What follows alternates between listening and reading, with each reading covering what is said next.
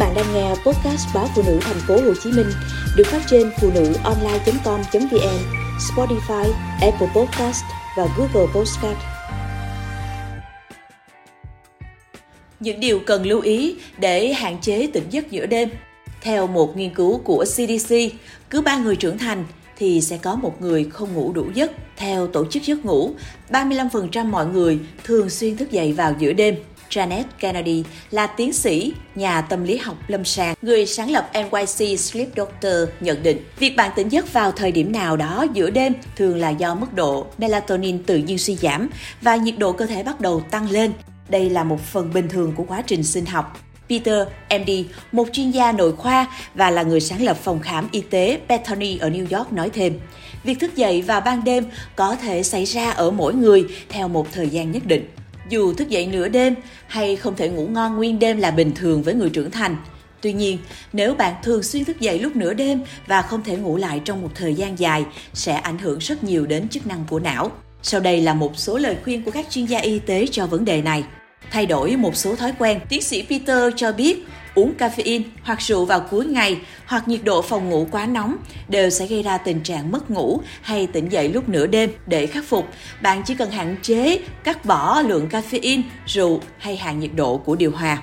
Ngồi dậy, tiến sĩ Kennedy nói rằng sự khác biệt giữa nằm và ngồi có thể rất lớn. Những suy nghĩ trở nên đáng sợ và kém lý trí hơn khi chúng ta nằm. Ngược lại, việc ngồi dậy khiến lý trí trở nên mạnh mẽ hơn và sự phòng vệ tâm lý cũng được thức tỉnh. Cuối cùng, khi bạn đứng lên, những suy nghĩ tưởng như tiêu cực ấy có thể không còn là vấn đề quá quan trọng để bạn phải lo lắng nữa.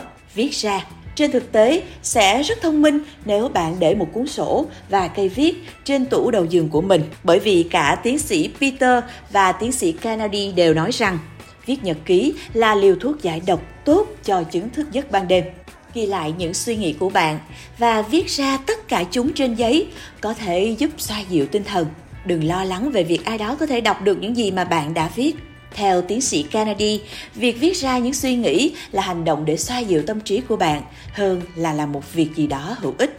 Và viết ra những ý tưởng nảy ra trong đầu, bạn sẽ không phải thao thức, lo lắng về việc liệu mình có nhớ được vào buổi sáng hôm sau hay không. Nói không với điện thoại thông minh trước khi đi ngủ, tiến sĩ Peter lưu ý rằng hormone gây ra căng thẳng, cortisol, cũng có thể bị ảnh hưởng khi bạn xem điện thoại thông minh trước khi đi ngủ. Để chống lại sự thôi thúc của việc ngồi dậy, cầm điện thoại, hãy đặt điện thoại ở ngoài tầm với hoặc cắm sạc điện thoại. Thiền trước khi ngủ Thiền cũng thực sự có ích với những ai hay bị mất ngủ hay giật mình thức giấc lúc nửa đêm. Nếu vẫn chưa thể ngủ được sau khi thiền thì bạn có thể bật nhạc thư giãn của yoga. Tất nhiên là bạn phải căn chỉnh thời gian để thiết bị tự tắt thay vì mở nhạc thâu đêm. Thả lỏng vào buổi sáng hôm sau. Ngủ gật trong thời gian dài vào buổi sáng sẽ khiến bạn cảm thấy tồi tệ hơn là thức dậy quá sớm. Thay vì cố gắng ép bản thân trở lại giấc ngủ hoặc lo lắng về việc bạn đang thức thì các chuyên gia khuyên bạn nên thử một trong những hoạt động giúp tĩnh tâm ở trên như viết nhật ký, thiền hoặc tập yoga để bắt đầu một ngày mới.